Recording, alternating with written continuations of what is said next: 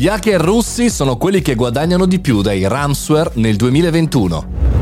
Buongiorno e bentornati al caffettino, sono Mario Moroni e anche oggi qui nella nostra macchinetta del caffè virtuale parliamo nel nostro podcast giornaliero di tantissime tematiche. Oggi qualche cosa che eh, confina con la tecnologia ma confina anche con dei confini fisici perché parliamo anche della crisi tra il paese russo, il continente mi verrebbe da dire russo e il paese europeo ucraino e quindi, e quindi c'è tanto da scoprire. Chainalysis ci dà un dato molto importante, il 74% di tutto il denaro guadagnato tramite attacchi ransomware nel 2021 è andato ai criminali informatici collegati in qualche modo alla Russia. L'ho scoperto grazie a un bellissimo articolo su Wired che trovate eh, proprio di ieri, trovate sulla homepage di Wired Italia.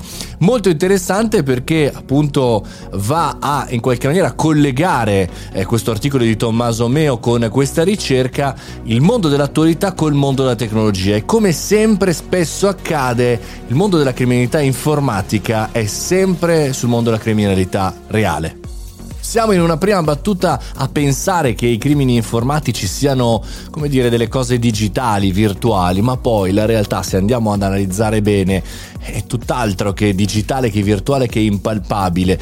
Ma si parla di numeri importanti. Pensate che 400 milioni di dollari sono quello che è stato guadagnato da questi hacker russi o collegati in qualche modo alla Russia solo nel 2021 pensate che non soltanto qualche tempo fa eh, la Russia ha smantellato un gruppo abbastanza conosciuto, Rayville, su richiesta tra l'altro degli Stati Uniti, dopo un incontro tra Joe Biden e Vladimir Putin. Quindi in qualche maniera eh, probabilmente stiamo vedendo un piccolo pezzo, una, un piccolo punto del puzzle di questo grandissimo disegno che ormai quasi forse più grande della realtà, no? cioè della realtà eh, concreta dei furti o dei crimini, come dire, nella realtà che possiamo toccare. Goccia nell'oceano, vero, ma anche qui eh, c'è da fare un ragionamento perché è vero che noi comuni mortali abbiamo poca visione, però insomma i grandi si stanno muovendo, come detto prima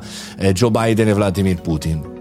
Non dimentichiamoci neanche del trend di quest'ultimo periodo, le criptovalute, alcune, chiaramente non tutte, eh, sono illegali, si stanno scovando uno dietro l'altro una serie di truffe di criptovalute illecite che in qualche maniera vanno anche a inserirsi in questo calderone. Chiaramente c'è molto anche riguardo il dark web, diciamo la vera internet sottobosco, non controllata, però insomma è un dato che comincia a essere sempre di più nella nostra vita quotidiana.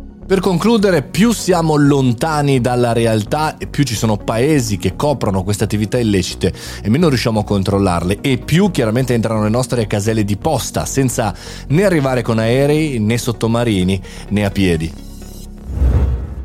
Se anche voi volete commentare, come stanno facendo gli altri sulla community, questo podcast, Mario Moroni canale, entrate lì e commentate. Ci sono anche le reaction, potete mettere anche cuoricini e, e altre cose dei giovani.